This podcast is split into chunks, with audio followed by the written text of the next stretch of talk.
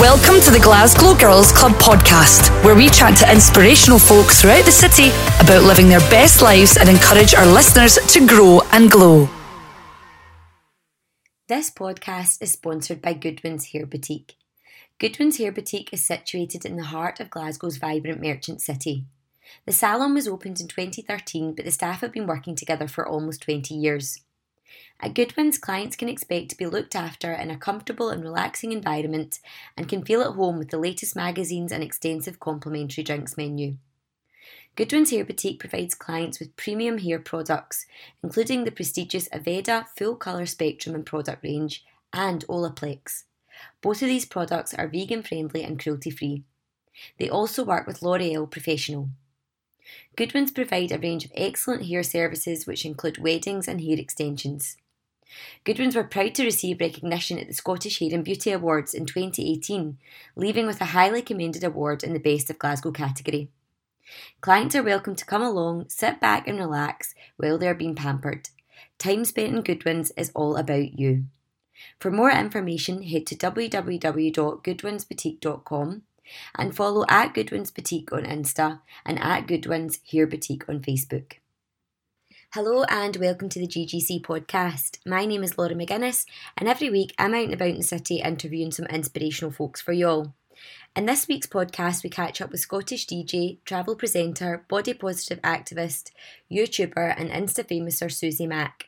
Susie shares her story from when she first appeared in Chewing the Fat as a child actress to working for mega media outlets in London before returning to Glasgow to focus on her career as a social star and DJ. With a following of almost 500,000 on Instagram, Susie shares her tips for Insta growth, chats about how she doesn't play it safe when it comes to the content she posts, and talks openly about trolling and the scary side of social. Have a listen.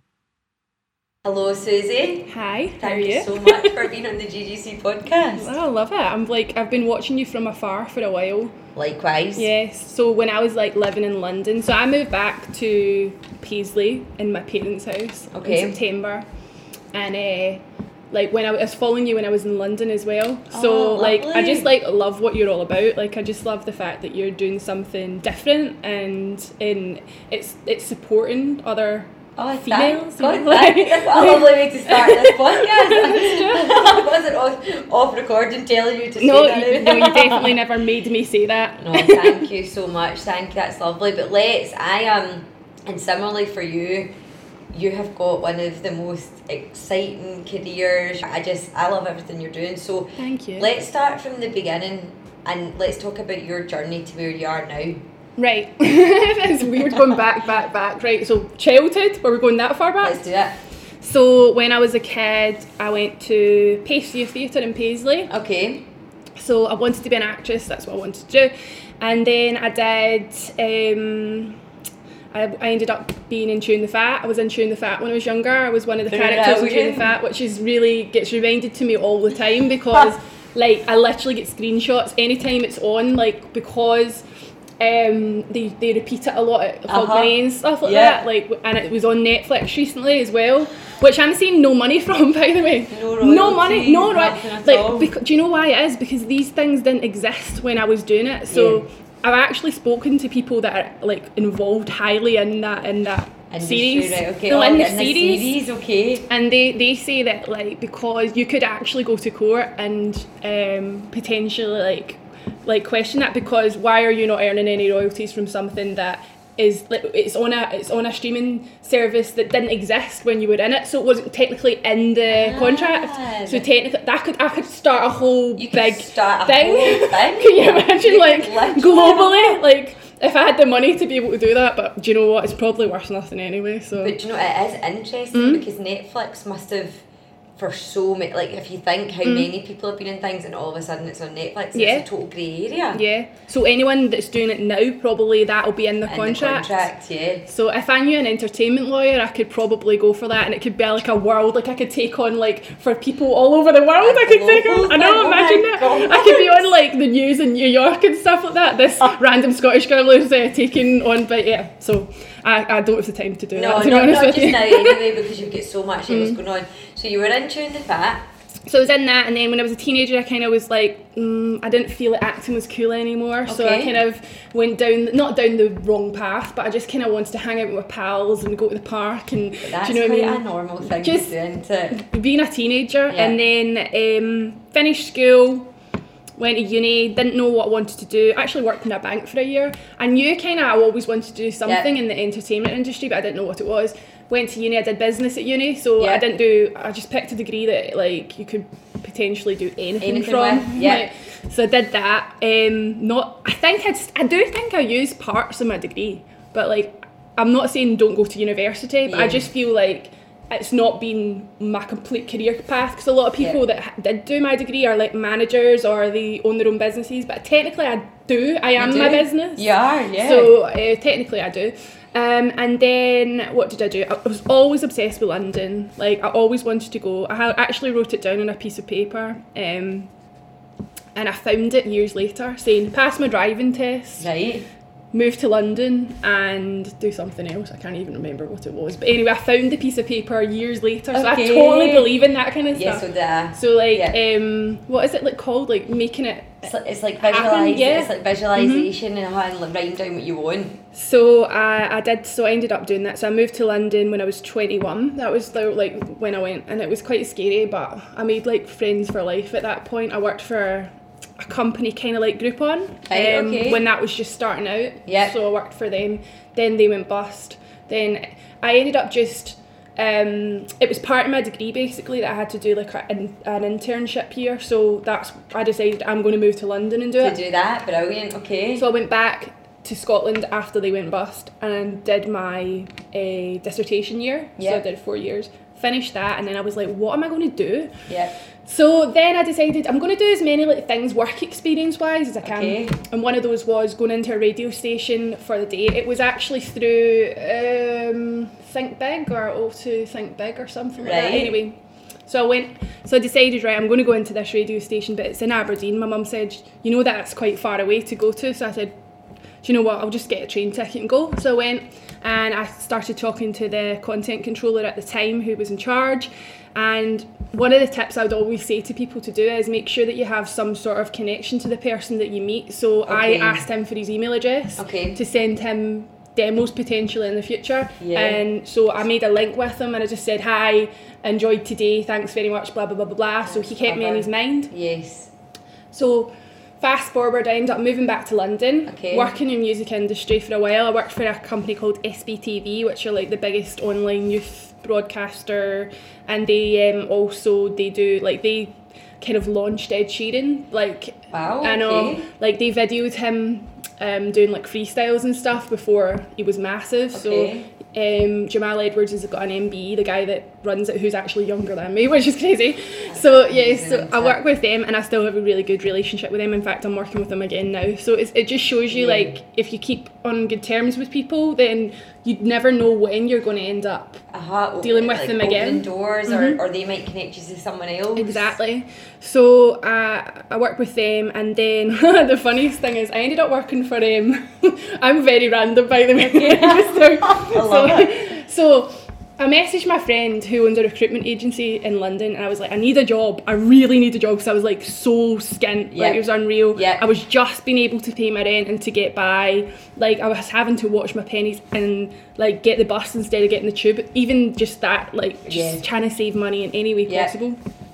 So he was like, right, there's a job at OK Magazine. Yeah. He said, I'm going to send you there tomorrow for the interview. Make sure you turn up. I was like, okay. I said, what's the job? He's like, it's in sales. And I said, okay, I'll go and see, because I've never really wanted to work in sales. Okay. But I thought I needs must potentially. Right. Okay. So I got there, did the interview with this funny, quirky man, and he somehow bullshitted my way through this sales interview. Then he phoned me the next day. He was like, I'd like to offer you the job. He says, you start on Monday. I thought, this is not what I want to do though. Why am I doing this? This, okay, is not where I want to focus, okay, Matt. This is not where I want to focus. I don't want to work in sales and try and sell magazine slot, like, yeah, advertising and yeah, for OK Magazine. It's a good job, but like that's not what I want to do. Yeah. So I phoned him back on the Monday morning. I was like, just to tell you, I don't want to take the job. Right? And my mum was like, do you realise you just turned down a job at OK Magazine?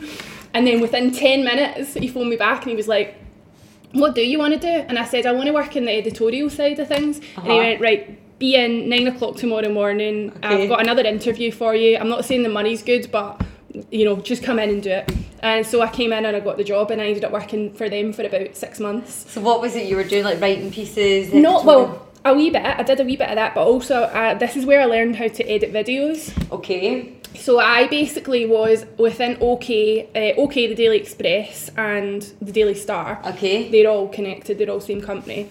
I used to, if there was anything viral that came in, I learned how to use Adobe Premiere. So it actually really helped me going forward because I do videos all the time now. So I learned those skills. I never knew how to do that before I started. Aye. So with them, so I enjoyed that. And then I'm in the canteen one day and I get a call out the blue from this random Scottish number. And I answer, and it's the person I'd met at North Sound in Aberdeen, the radio station in Aberdeen. They said, "This is really random. Where are you just now?" And I was like, "I'm in London." And he said, "Do you want a demo for the breakfast show?" And I was like, "He said the girl that was you, if you get it, has moved to Dubai, so we need a girl, female person for the breakfast show, like Cassie and George Bowie." Okay. So, so. I was like, yeah, but I'm in London right now. And he said, right, okay, I'm going to organise this. I want you to go into One Golden Square, which is the headquarters of Bauer Media. So KISS FM gets done from there.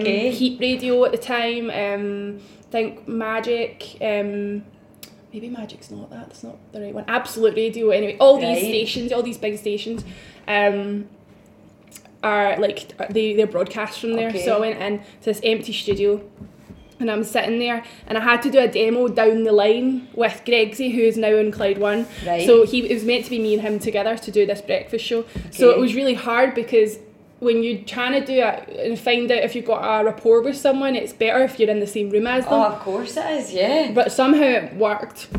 And Ricky and Melvin from KISS came in and like, I know Melvin Odom pretty well, I've known him for years and years. He came in and they were like, good luck Sadie, like that while I was doing my, and then Gregsy's down the line going, who was that? And I'm like, oh, it's just a KISS breakfast show coming in to say good morning. Oh, that is brilliant. So I did that and then they flew me up to Aberdeen, got the job and I decided, right, I'm leaving London, going to Aberdeen. Moved there, was on the breakfast show, didn't end up with Gregsy, ended up with Mickey Gavin and Pete, who did the travel. Okay.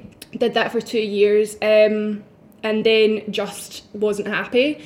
Not in the sense of I wasn't happy because of the job. It was more because I just was... You have to go up at 4:30 every single morning, Monday to Friday. I genuinely don't know if I could do that. It's like, it takes a lot of determination and you have to want to be there. Mm-hmm. And it's really hard because you're so sleep deprived that you end up just, I don't know, like I felt like I was just grumpy all the time. I didn't feel like I was my normal self anymore. And I just wasn't happy there and I miss my family. I've got amazing friends there now, but I met them towards the end of my period there. So like I'm going up this weekend, I'm DJing there this weekend and I'll always have a fondness for Aberdeen in my heart, but I was 3 hours away from my family and even if I went home at the weekend, it's like 6 hours to get like... Oh, I know, it's a trek. I used to drive it, like I used to finish my show and just get straight on the motorway and straight home. I'd be home for like 3 o'clock in the afternoon or something and I'd be so tired. I nearly crashed my car about 5 times. That's the point you're like, right. Also, driving that hungover is not a good idea either. No. Like, never. Like, I've definitely been sick out the car window and stuff. Shut up. Drew, the funny thing is, like, imagine seeing someone doing that and you're driving, you'd be like, whoa. Oh my god, it was horrible. I know, like, it's a long drive and I have nothing, you know, bad to say about the whole scenario, but I just wasn't happy, so moved on from that. And then I kind of didn't have anywhere to go. For a while I did some stuff for BBC Social, did some interviews for them, and then I thought, right, where am I going to go? Let's just go back to London. So I moved back to London again. I live with my friend Hairmeet, who is a producer at Radio 1. And he is from here as well. He's from... Oh, brilliant. Yeah, exactly. Okay. So, yeah, there's a lot of Scots down there that are doing... Yeah. Good. I lived with him for a while and then I moved into a new place and I don't know, I can't describe it. I just wasn't happy in London that time. I just felt like I was doing radio down there because I'm still freelance with. So I work for this company called Inrix, who are, they provide basically all the travel updates, live travel updates for the whole of the UK. So like, I would be doing BBC London travel, which is terrifying, by the way, because imagine just how busy the traffic is in London. Oh my God. And also imagine the fact that sometimes you don't know how to pronounce things. Yeah. And it's really, really noticeable if you get a word wrong. So. Oh my God. So would you get a chance to read the script before, or is it just literally... You make your script up. All right, okay. You have to become a professional map reader, really. Like, you really have to know. So I got loads of training, and I was doing that for a while, but I don't think I was earning enough money. Yeah. For me to stay, like, see, in London I find it's just really hard to have an amazing life on a small budget. It's just not. And I'm like now 30, so I was just like, right, things have to change. Yeah. I'm coming home for a while, refocus everything. Yeah. Like, just get myself back in place, and you know, it's probably the best thing I've ever done to come home. Really? Yeah. Okay. Like, now I have no desire to live in London at all. Okay. Which is crazy. Yeah. And the thing is, my actual things, people are like, "Wow, but you've got all these followers, you know, you could do this and you could do that." But I can do that from here. I don't need to be. I don't need to be down there. I learned that. Like, now, like, I used to think all the industries down in London, you have to be all showbiz, everything has to be done. Yeah. But it's not. Now we have a phone that actually connects you with the world. It's like our shop window to the world, and you don't need to be based anywhere. Yeah. I could do this all from a beach. Yes. You know, like, I'd probably get millions more followers if I was on a beach. Do you know what I mean? But like, that's the way I see it. So as long as you've got a computer and something to edit with, and you've got your phone, a decent phone. Yeah. Like, I've got like my wee mic that I take on my phone, which is great. Oh, that's cool. This is really good, this little mic. So it's a Rode mic. So you've got wee accessories then, which basically, and does this help you with interviewing? Yeah, it's a good mic. It's like £60 or £70. It's a Rode Micro or something. I love that, and that just goes into your iPhone. Yeah, you can just The only thing is you could lose it quite easily, so you need to be careful. Yeah, be careful with your equipment type thing. So so this is where I am now. So I'm back, and I started the kind of pursuit of the Instagram followers when I was in London last year. Yep. I think it was January last year. I took on a job. I was working full time, and I was still trying to do radio at the weekends, and I worked for this really amazing company called Whistle Punks, which are, it's like, have you seen this on TV and stuff? We don't have one here yet, but it's axe throwing. Have you seen it? Like, no. You sometimes see them on like things like Celebs Go Dating. Right. It's basically like it's like you just throw axes at a target, basically. It's really big in America. Okay. It's really big in sounds good. Canada. Jason Momoa is like a big famous axe thrower and stuff. He's so lovely, isn't he? And Harry Styles, and like they've all they've thrown axes in their premises and stuff. They're the only one in London at the moment. Right. So I worked for them, did their customer care, and I just realised there and then that although I love the people and I love working with them, 9 to 5 is not for me at all. Yeah. I just can't, it's not for me. No. My mum was like, "You're never doing an office job ever again." Like, not in the sense of she doesn't want me to, because the thing is, it's great money and it's stability and it's... Yeah, and if it's for you, it's for you, but if it's not, it's not really for me. It's not for me. So I realised there and then, I'm like, right, I'm 30 years old, I have to be self-employed. Yeah. I have to be, like, I just... That's exactly what I did. Yeah, like, it just has to be like this. I'm going to have to work all the hours under the sun and feel like I'm never switching off, which is the way I feel every single day. Yeah. Especially with social media. Oh, and you must, because you've got a massive following on social media. See, I don't think, like, I know you think that, but see, to me, I don't feel like that yet. Like, I just don't, I don't even think I ever will feel like that. I just think it's like, when you've got it, you don't understand what it represents or whatever. Like, the only thing I know about it is it's making my life easier in certain ways. Okay. And I feel like I have worked for it. Yeah. Feel like anyone that, like, I get a lot of comments, people saying, you've only got that because you've got big boobs and stuff like that. I get that quite off, like, I don't know. Well, the thing is, I, like, obviously that, like, that is me. I am me, right? So obviously, like, I can't, like, the reason why I've got the followers is because I'm me, not because you're authentic. Yeah. Yep. But also just the fact that that is my body, and okay, you could say that's maybe one of the reasons why, but it's not all the reasons why. Like, it's not. It's not. Like, and so, I like. you are just you. Mm-hmm. Like there's your, and when you do your lives, because you do a regular live every mm-hmm. Wednesday night, mm-hmm. you don't change. Like you are you. Whereas you can see some people changing as they get more status and more, but you're heading towards 500,000 followers. Yeah. I mean, like, so talk us through the growth in your Instagram then, because like it's something that everybody strives for, and you do it very well. So, right, one couple of the things that I'd say are, I did treat it like a full-time job. Like, I feel wrong if I don't post every single day. I feel like I've lost an arm. I feel guilty.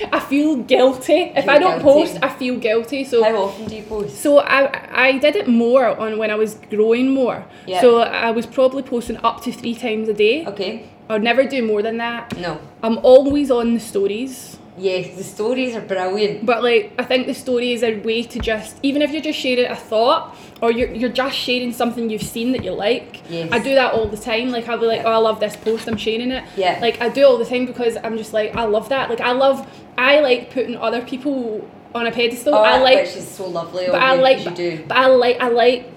like helping other people to grow. Like, I don't see this as a, like, I'm not selfish with it. Like, I don't want. Like, if I can help anyone in any shape or form, I will. That's so lovely of you. If I can. And you can tell that about you. So, for me, it's like, so I'd say, right, so the first thing I'd say is you need to make sure that you treat it like, you know, like a job kind of thing that you have to do every single day. Just make sure that you put a post up. Work out when the best time for your posting is. So, for me, it's like 5, 6 o'clock, 7 o'clock at night. Yeah. Because I think most people are active on Instagram at that point anyway. Yes. And also use hashtags. People are always like this to me.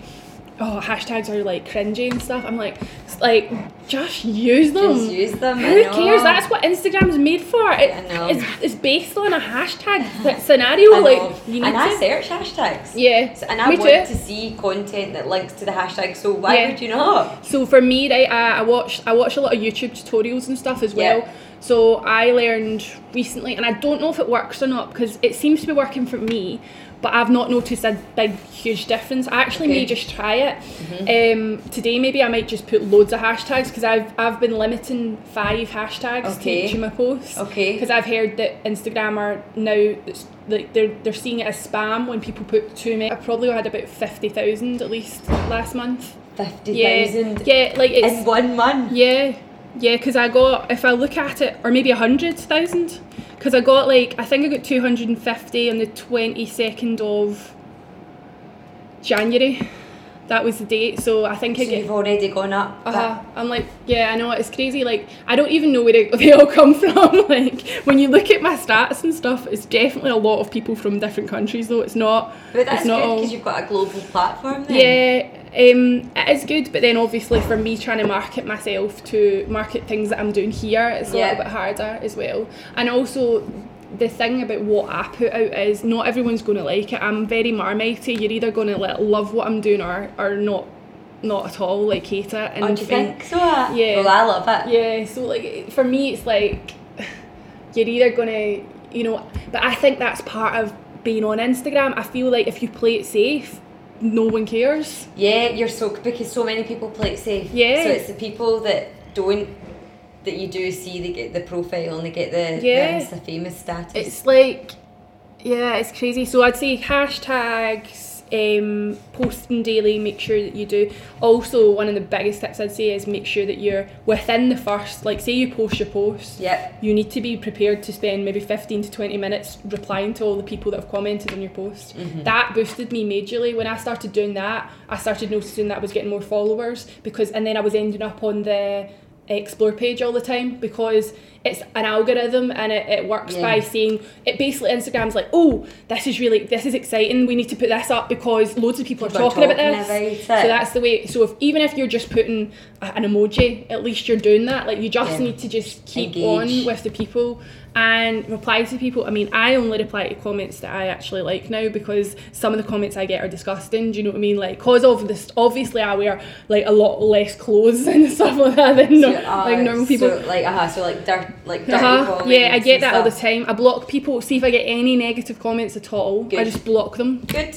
I respond sometimes because I'm a human being. Like, sometimes I'm like, why did you take time out of your day to write that on my page? Like, what is going on with you? Like, why do you think... you've said the right thing there. It's like, their own unhappiness in themselves. Like, trolls are just unhappy wee people with their life, so they take it out on other people. I'm not saying that everyone in life, everything that I'm doing is...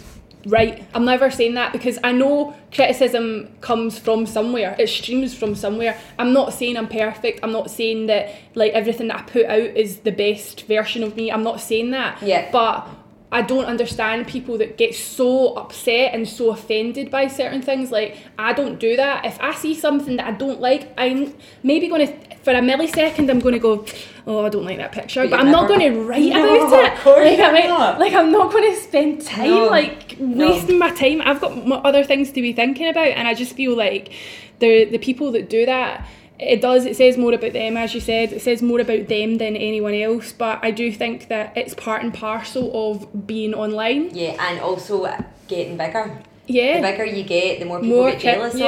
And a lot of it is jealousy. It's weird, but I get a lot from men. I get a lot of comments from men. Right, okay. Which you'd think I would get more female jealousy, but I don't, unless they're, like, pretending to be guys. Like, I don't. I had one girl one day message me saying something like, have some respect for yourself. And I was like, excuse me? She DM'd me. I followed her. She's a makeup artist down south. And I messaged her back going, excuse me? Like, and then I looked at hers, and there was pictures of her in her bikini, and I was thinking, hold on a second. What does she mean by that? It's double standards. No, I know, it is, yeah. I'm not doing anything, like, I'm curvy, right?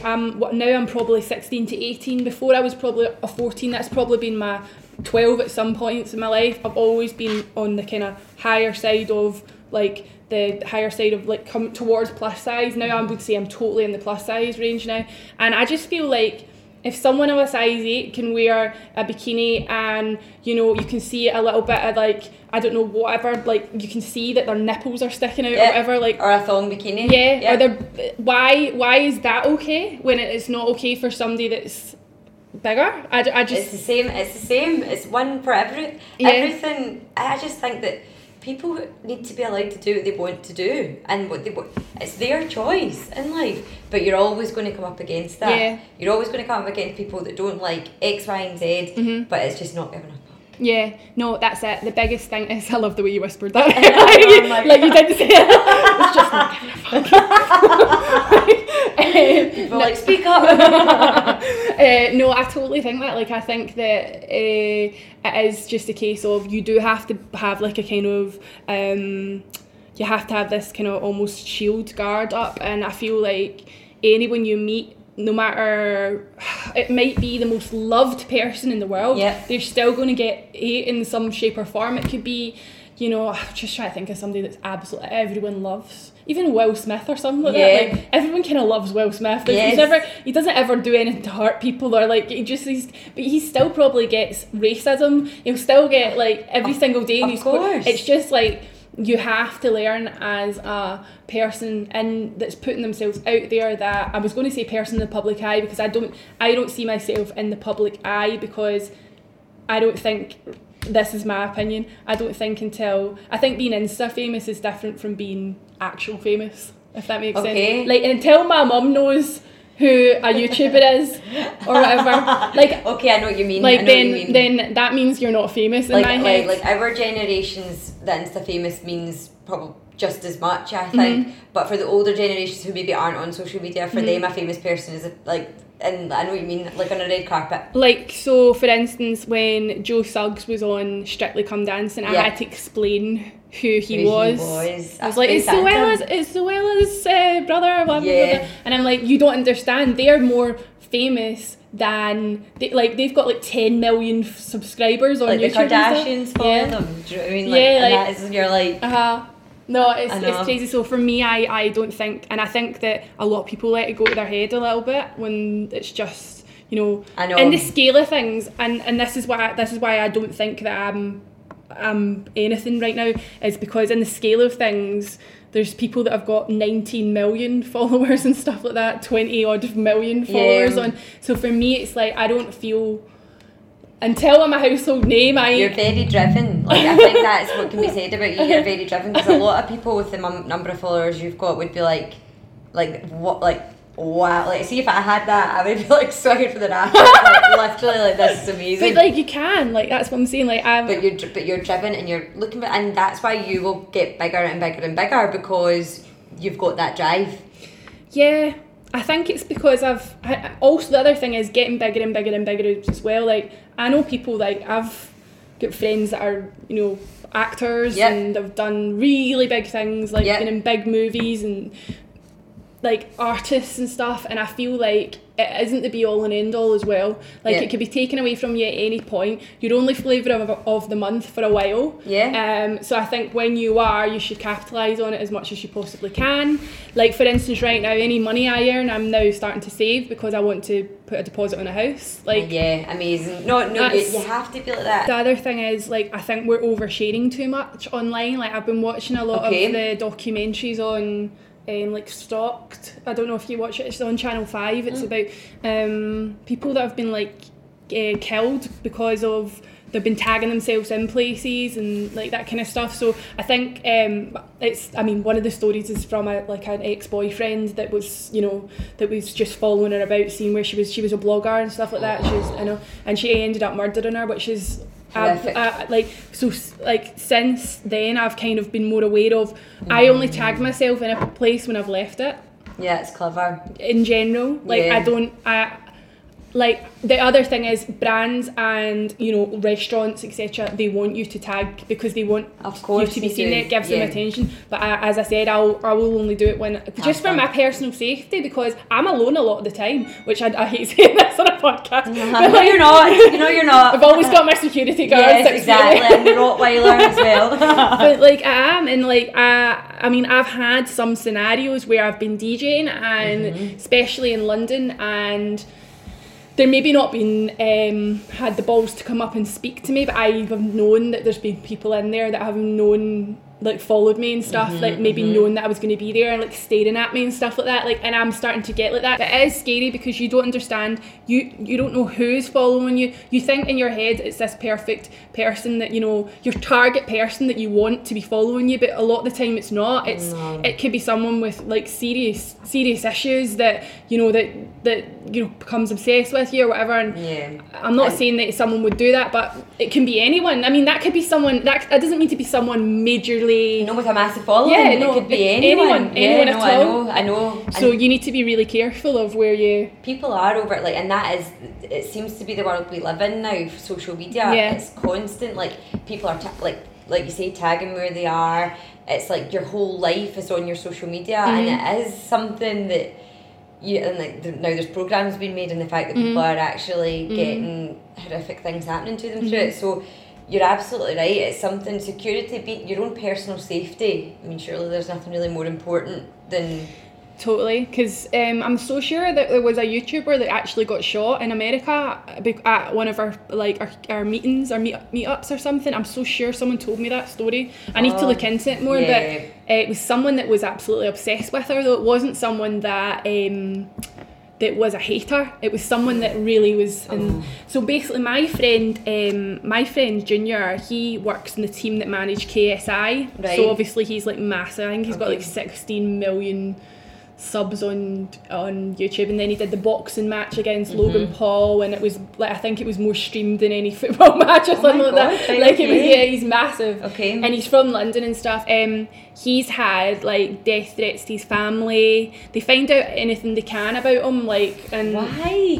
I know why. And he said they'll write the most hate. Junior's a really good guide for me because he helps me majorly, because I'm a human being, so if I see that someone's wrote something really nasty about me, like, sometimes it does get me down. Like, I'm a normal person. If I see somebody like that's totally like, maybe if they just hit like they just say something that's like a knife in you, do you know what I mean? Yeah. Like, it's like, it's just a horrible comment or something, and you've maybe worked really hard on doing something, and then someone just, it's like anyone in the world will feel the same way.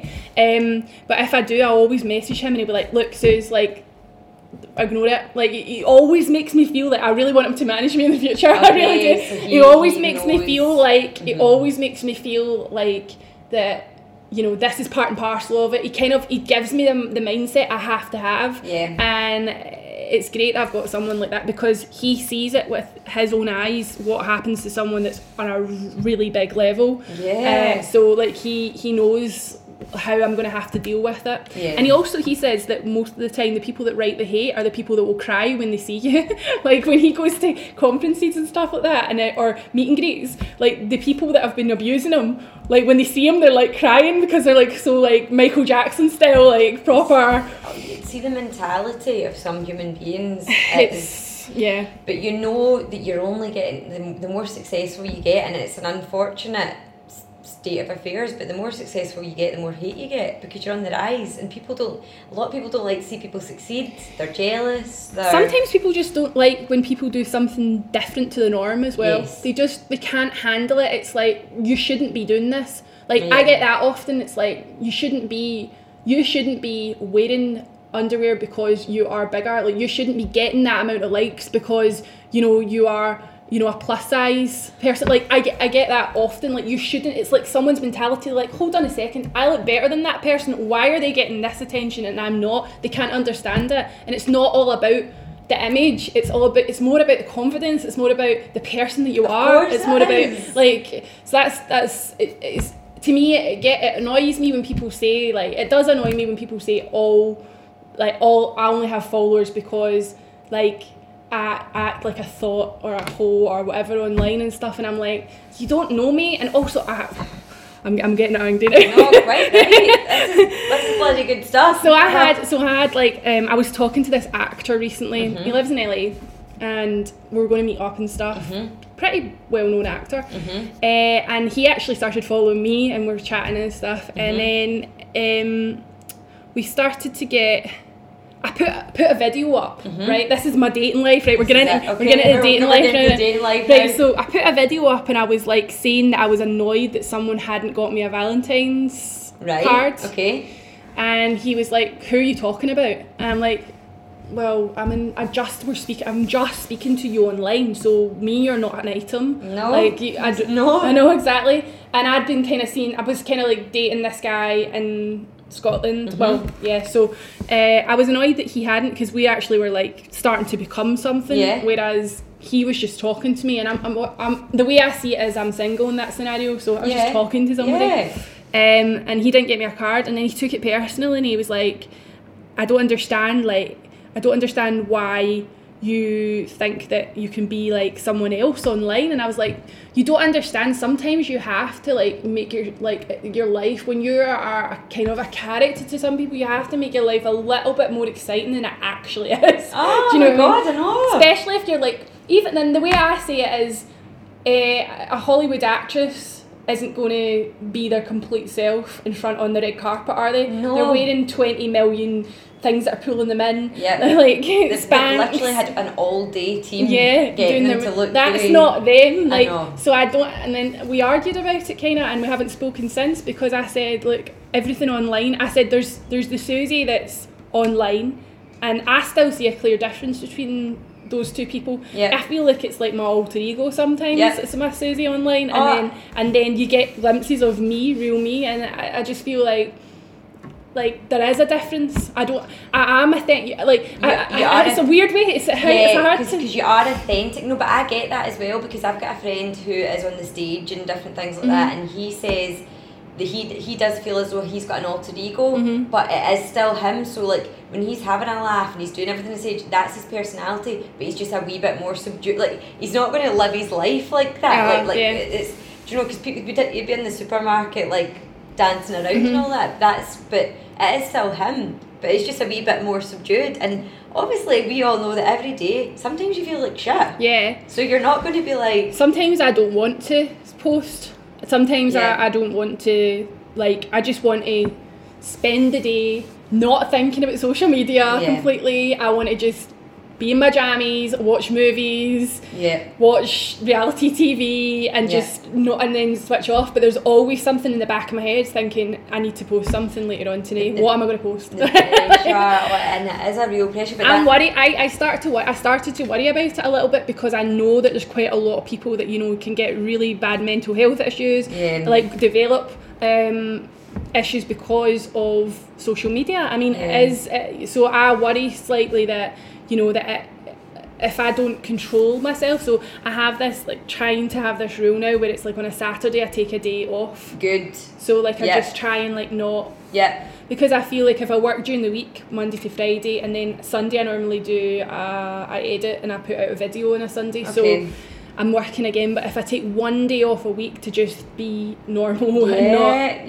not entertain, people don't understand that. Like, I've lost... So I'm on this thing called Patreon, which is, like, a way of people supporting me being online and being able to afford equipment and stuff like that. So I have, like, subscribers every month who like pay, I don't know, like, some of them pay $11.99 a month, some pay £25 a month, some pay $100 a month and stuff like that. Some, it depends on who they are. Yeah. And it means, like, for instance, I was able to buy a new lens for my camera. Okay, I want to buy a new MacBook and stuff as well.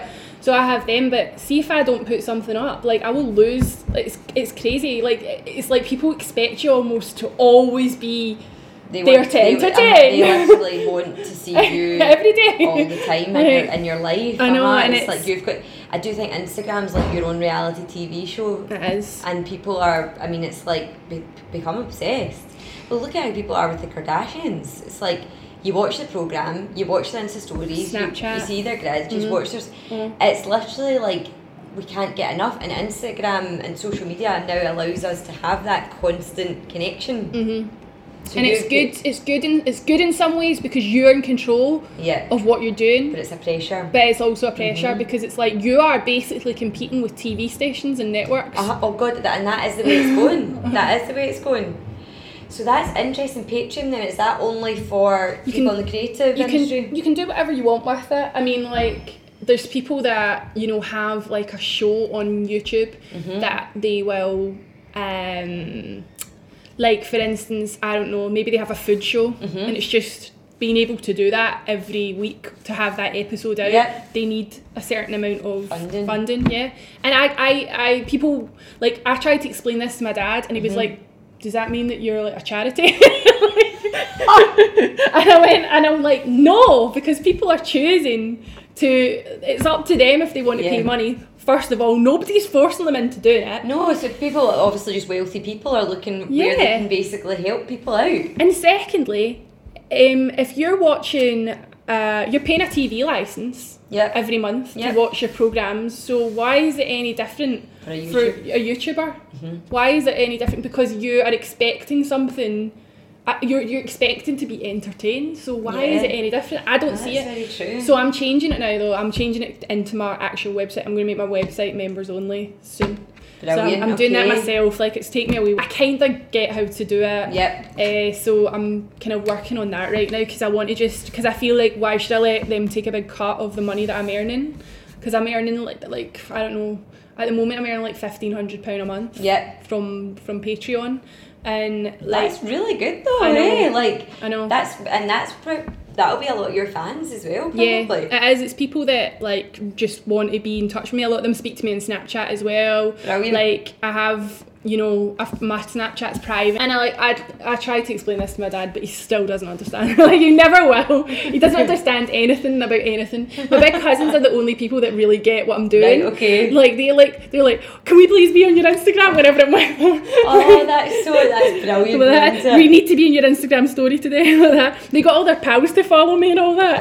That's good. Funny. That's like, good. So they must be so proud of you. Well, I don't know if they are or not, because I feel like I have changed my Instagram more now, and I think I've got a little bit more confident with myself. I think now I'm promoting lingerie brands, which I never used to do. Brilliant. But I think that's what I need to promote, because a lot of the stuff that I'm doing is like, I can do plus size fashion, but there's not that many brands. I mean, there are, but it's like, once you've done them, then that's done. Yeah, like, there's not much you can really do with that. Like, I'm now a Nova babe, which is great. What's that? And this was Fashion Nova, so like now, like, basically they just send me. They've sent me, like, I've not got it yet, but they've sent me like 7 outfits, and then they're sending me like jeans now to do like one. Brilliant. You have to post once a week in them. Yeah. And the way I see it is, right, I know people get paid to do that, but for me it's like, I'm seeing that as I'm getting jackets and jeans and stuff. Which you would probably buy. Uh-huh. So the way I see it is, in that scenario, is like, I understand that I probably should be getting paid more money to do these things. Some brands pay me, some brands don't.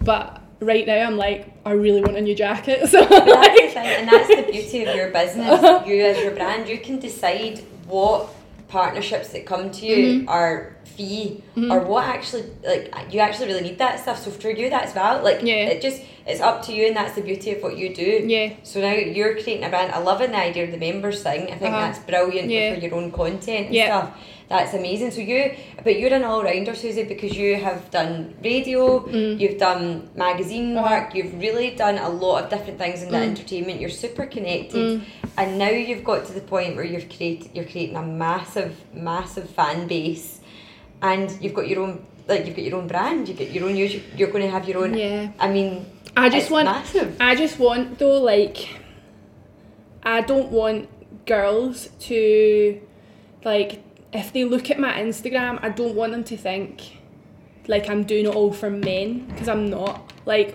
I would never look at it and think that. Sometimes I think, because of the comments I get and stuff like that, you may think that, but I'm not. I'm doing what I'm doing because I've always had this inner strength, even though, like, I just always had this inner strength inside me. Like, as I said, I get a lot of hatred and stuff, and I always will, but I've always had this inner strength, and I want girls to find their inner strength and, like, you know, do what they want to do, and, like, you know, if whether it is, you know, you want to, like, be a lingerie model, like, do what you want to do. Life is far too short, like, and also we have to stop thinking and caring about what other people think about us, because it means nothing in the scheme of things. It means nothing. No. What matters is what it means to you and your heart. Like, if you feel that something's a good idea, trust your instinct. I think it's like, when I look at a picture, I'll be like, oh, should I put that out? Should I not? And then normally I'll be like, I like that picture. I'm putting that picture out. Like, that's the way I think about it. Yeah. Like, I know I might get negativity if I put it out, but, like, I like it. It's my instinct. And it's your page to do with what you want. It's not, and if people are just the hater thing, it's horrific, but you would have to be a strong person, and credit to you, because like you say though, and that's what it's all about, it's having this thick skin and then thinking to yourself. I think a lot of it as well, I stopped doing a lot of caring when I passed 30. In my 20s, I really cared about what people thought of me. But now it's almost like, I do still care, don't get me wrong, and I do need to get better than that, but I don't care as much. So I'm a bit like, oh, well, do you know. And also, you have to be like a pioneer in a field, you're going to have to be, like, out there. And I feel like, especially in Scotland, I don't see any other girls doing exactly what I'm doing right now. I feel like, even with my feed, I mix it up with photos, videos. Yeah. I try and make sure that it's, like, it actually represents me, because, I mean, and this is a terrible thing to say, but I always think it. I'm like, if you go into someone's Instagram feed and it's all pictures, that is not what the person looks like. Oh, no, that's the way I do it. Like, that is in real life. If you go onto someone's Instagram feed, there's not one video, or it's a video with, like, a Snapchat filter or something like that. That is not what the person looks like. That's not. And I see time and time again, and you're like, people are in love with this image of this person. That isn't actually them. So that's why I always try and mix it up. I'll put stuff where I look like I've got 5 chins on. Like, just... there's some cameras that do not, like, work with me at all. Like, some angles and stuff like that. Especially wide ones. The same for everyone. No. But that's a good tip for... That's a really good tip for me as well. Because see, on, like, Glasgow Girls Club Instagram, what I find that I struggle with is... I'm probably not posting at the right times, because I don't use a scheduling thing at the moment, but I'm going to start. But also, I'm just dead impatient. So if I have an idea, I just do it. And it's the likes. Like, I want to get more, like, I want to get the... Because the following and the page is going up and up, which is brilliant. But I want to make sure that the content... I want to trial, is the content engaging? Like, I want to see... I get a lot of great feedback, but... And I know that they have updated the algorithm, because a few of my friends have been like, oh my... Like, I'm not getting the same. But I think maybe what you're saying, mixing it up, video, different things. Yeah. Definitely, because I bet it takes a lot of effort. That's a lot of work. Like, people don't understand how long it is to edit a video and stuff. It's like, if people just think that you just click your fingers and put something on Instagram, if you are seeing it as something that you post once in a blue moon, then that is what it is to you. Yeah. But if it's not, if it's something that you take seriously, you actually schedule to the extent of you know what you're going to post on what day. It takes a lot of effort. It's not, and editing is a long process as well to make something look good, and just even just getting the right parts. If you know, like, say for instance you were editing this podcast, if you were going to edit it, some people don't edit their podcast at all, they just just go for it, and I don't think there'll really be much editing. So like, do you know what I mean, like there's nothing really that, like, that if somebody's sitting cutting up a podcast though, that can take hours. Of course, I sit even just replying to emails, like I just sit, like it's so hard to have. I need to be more organised as well, actually. I sound like I am, but I'm not. I don't have my post. Well, I do actually. I have a post that I can put out tonight. Yeah. I don't want to put that out tonight. I want to put something else out. Okay. So I have, like, and also the other thing I've been doing recently as well is trying to showcase my local town more. So I do like a Paisley. Yeah, I have seen actually. Pictures. Yeah. So I'm going to random places in Paisley and taking photos and then telling the history of what they're all about. Cool. Yeah, they like that. So I'm trying to do that. I wanted. Oh, do you know what? I swear to God, my dream guy is like a photographer. I know, 100%. Or somebody that can edit. Somebody that can do video as well. Just get the package. That's what I want. Oh my God, like I want that so much. Like that's what I'm like. So whenever I'm on dating apps, I'm like, oh, photographer. Oh.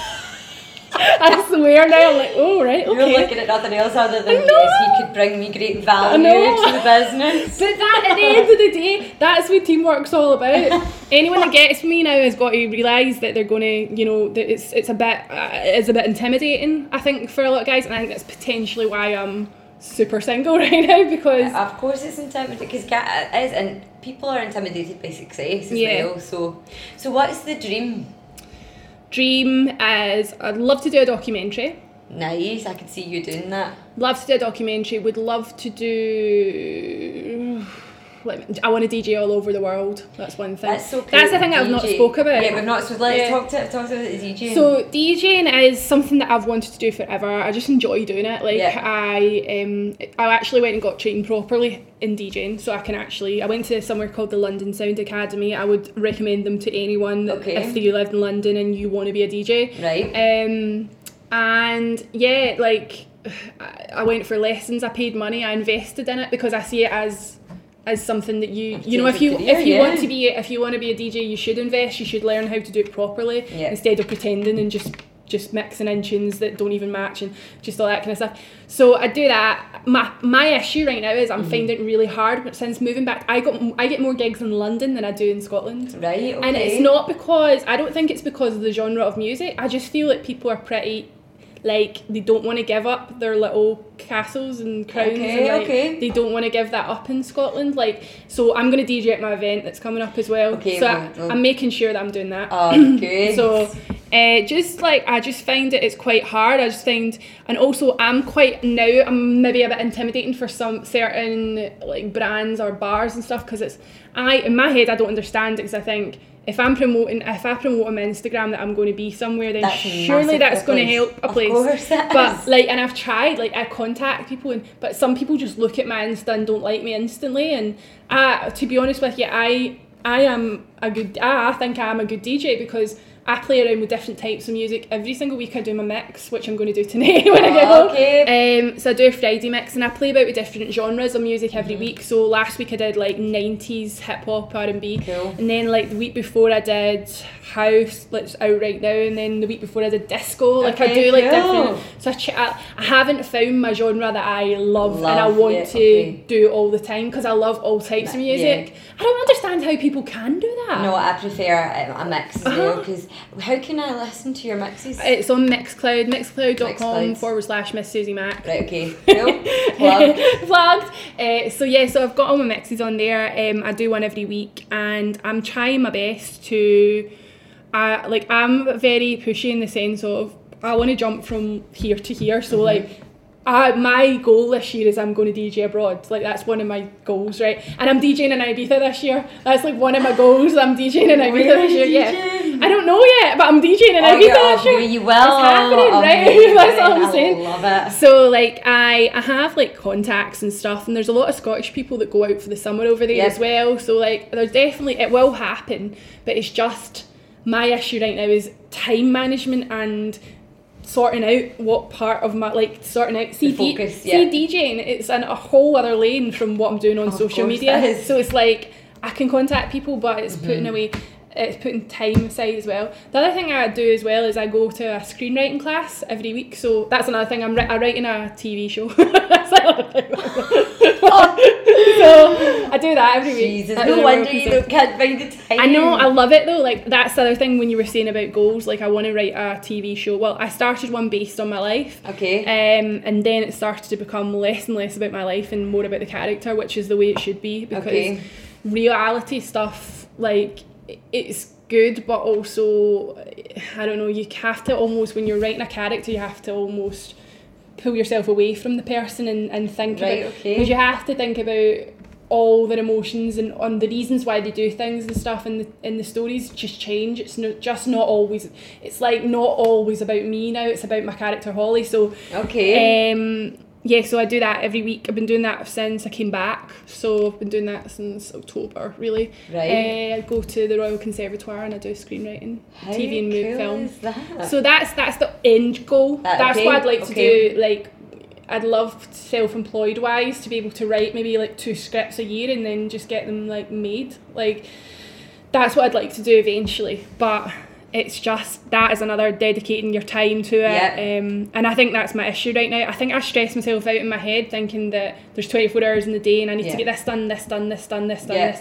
And I feel like I've got no room for a guy at the moment as well. That's another thing. No, but you know what? That's probably when you'll meet a guy. Oh. That always happens. Do you know what I mean? You think you've got no room and then that's when they come along. But just don't look. I always think, don't look. Don't look. I know. Close your eyes. But that's amazing. You've got such an amazing array of things going on, and you know it's all interlinked. It's all in the entertainment industry. And what I always think as well, because I find it so easy to get overwhelmed, because I'm very much so like, oh, I want to do this, I want to do what, but it's almost being present in each day and what can you achieve each day, and see when you're ticking off the stuff, you're like, right, I'm getting somewhere, rather than thinking, but that's what I want, but you're working towards that, and it's so easy to get overwhelmed, but it's just being present in each day and getting done what you can get done in that day, and it's all working towards it. I watched a video actually when it was about time management, and it was the way that the girl explained it, the way that when we went to school, we had science for an hour, we had French, we had English, we had whatever, IT or whatever, tech or whatever. So we had like, we split it up, and that's the way she splits up her days. She literally like has a time frame, so she'll maybe put 2 hours in the morning, so when she wakes up, she doesn't look at her phone for the first 2 like she doesn't look at her phone until the afternoon basically. So it's just crazy to even think about doing that, crazy, but also it would be probably very productive. So she didn't look at her phone, so she'll just wake up straight away, have her breakfast, and then straight to going to do emails or whatever on this, like. So for me it would be DJing stuff for 2 hours, and then once that's hit 11 o'clock, then move on to the next thing and leave it for the day. There's ways of doing it, but like I really need to get because I'm working from home as well, so a lot of the time, so it's making sure that I'm productive at home as well. I've turned my spare room more into an office. Yeah, that's the other thing. I kind of try and keep my parents out of my stuff as well. Yeah, okay. I mean, my dad's in one of my latest videos, but I don't focus on him too much. Yeah. I don't want that to be like, I want there to be a separation, because I don't want. And the other thing is, I don't know if I was to get in a relationship whether or not I would put the guy on my channel or whatever, because I'd love to do that, but then they have to be able to, I don't know, a lot of my followers love that I'm single, so if I did have someone, maybe they'd be happy for me. I mean, I shouldn't really care, but I don't know whether or not I would change my brand like completely. I don't know, like I talk about the fact I'm seeing people and I never name them either. That's the other thing, I'll always name them as, like, for instance, I was seeing somebody called Mr. Mercedes for a while. Like, I don't have a, it's like Mr. Big, like I don't have a name for them, but I don't know whether or not I would. I don't know if it would. I guess it would be up to them. You would want to make sure that you're protecting yourself and what guys can be like and stuff like that. You want that this brand is about you. Mm-hmm, mm-hmm. So, like, oh yeah, controlling as well. Yeah, like, completely. Yeah, so you need to always be you and always do what you want to do. And then if he just needs to be happy with that. Yeah. So he just needs to be. So you're a photographer, a videographer, an editor. Who just I like creative guys. Okay, let's I like guys that are like doing, like, I've dated comedians, I've dated footballers, I don't know if you call that, it's creative. I've dated like creative with their balls. Yeah, yeah, in many ways. I've dated like actors. I've dated like, but these are actually not long term people, to be honest with you. I need somebody that's. Like, yeah, it's hard to meet somebody in the entertainment industry that's actually loyal and stuff, like, or, yeah. And also the other thing is, I was dating somebody who was a comedian, and that person was very jealous of any of the, like, success I got into. See, that's what I was kind of, thinking earlier there, yeah, because... They found it quite intimidating, I think, and they liked being in control of that scenario. And you also don't want to be in competition with someone. No. It's about supporting each other and your own dreams. Yeah. So I'm better right now, I'm like fine the way I am. Like, I don't feel like I've got enough time. I'm ready to I just want to take off, like, on the world right now, so I don't feel like I've got time for... Well, that is, and you know what? I have absolutely no doubt that you're going to do that. And anything that we can do... GGC wise, definitely. Just, I know we're a local platform, but whatever you've got going on, you've got an event coming up which we're going to be posting about. Yes, so that's on the 17th of April. It's a Wednesday night. It's at 7:00, probably till about 10:00. It's at the White Box, which is under So LA, on Mitchell Street. I think it's 43 Mitchell Street. And so it's social media stars, and I'm saying stars because I couldn't think of another word for it. So I didn't want to say could have said influencers, but then I just think that word's overused. It's played about with a lot, isn't it? It's basically people that are Scottish that have big followings in their specific genres. So Bash the Entertainer is a comedian. He's got like over 1 million on Facebook. Just trying to remember all this. Brilliant. Okay. And then you've got Marley13, who's like 450,000 subs on YouTube, and he is a gamer guy, so he comments when he's gaming, and he's really funny. Okay. Like, listening to him's great. So he's going to be one of them. Then we've got me, so I'm like body positivity activist, DJ, all round, as you know, like if you've been listening, you've actually been listening to this podcast, there's about 1 million things. Like, she does this. So there's me, and then also we have Laura Gilmore, who is, I would say, a fashion influencer. Yes. She's got her own brand now as well, so it'd be interested to know how she's using social media to build her brand as well. Yeah, so those four. For a live Q&A, so it's going to be hosted by Gully, who is Gully Singh, who he's actually based in London, but he's from Scotland. He works for Channel 4. He does voiceovers in Channel 4. Okay. He works for Radio 1 Extra and Asian Network. He DJs as well, so he's an all-rounder in the sense of me and him are quite similar to each other. So, but he's really good at presenting, so I feel like he'll be able to host that stage really well. Brilliant. Also, he's been to loads of these events, like Reggie Yates does events like this, like Q&As, and they have these a lot in London, but they don't really have them so much in Scotland. But you're bringing them though. Yes, but I'm scared about bringing them because I'm scared that no one comes. Don't be scared because we're all coming. So it's all those people, and it's a chance for Gully will basically interview them. I'm going to DJ at the start and probably the end as well, and then during it, Gully will interview them, ask them questions, everyone different questions about social media, how they got to where they are, what they think about certain things on social media, tips, anything that you kind of... I mean, I'm not sure what Gully's going to ask because I've not actually briefed them at all, but that's what I think Gully's going to ask. Yep. That's what I want him to ask anyway.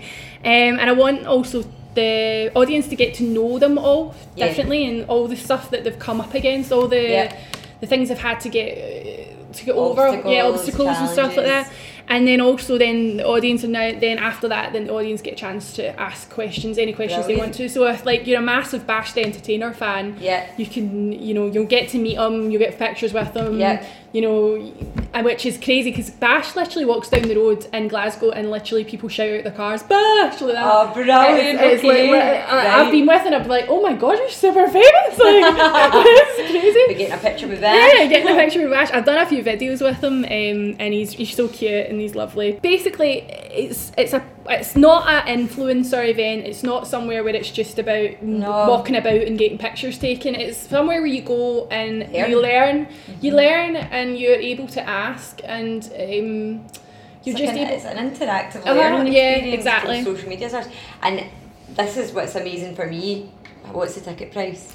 It is $11.99. I mean, that is so affordable for people, and why would they not go? Mm-hmm. So you will send me the details for that and I'll get up the website. Yep, definitely. And brilliant. I'm looking forward to it. I've not seen it being done here. As I said, I've seen it being done loads in London. Yeah. And I really enjoy them. I love learning. I like hearing people's stories. I like... Yep. I just love like that kind of stuff. So it's like, it's almost like a live podcast. Well, do you know, I was going to say that actually, because podcasting is one of my favourite things to do now, and I'm thinking when you're speaking there, I'm like, it's literally, I do it because A, I love finding out about people, I'm also quite nosy, but I love learning. So even listening to you speaking today, I feel like I've learned good tips for myself and Instagram and different things like that. So, no, we will all be there, and I'll certainly be posting the link to the event underneath the podcast, but it'll also go in the group and it'll go on the website. Thank you very much. No, at all. Listen, thank you so much for taking the time to talk to us. This is my first podcast in my life, and I feel like I'm... Is it? Yeah. Yes. Like, this is my first podcast in my whole life. I'm dying to do more now because I'm like, I listen to podcasts so often. Yeah, me too. I love them. They're great to drive to. Or going if you're walking the dog. Walking the dog. Yeah, I've never thought about doing that. So good. When I lived in Aberdeen, I used to listen to like about 3 on the way up. And it's just good, a good insight into people, and you learn how unique every human being is, which I love. Yeah, definitely. But I think we're recording in Versanta right now. I think we should go and have some lunch. I know, I'm starving. My belly's starting to rumble. Let's do it. Yeah. Thank you so much, Susie. Bye. Thanks.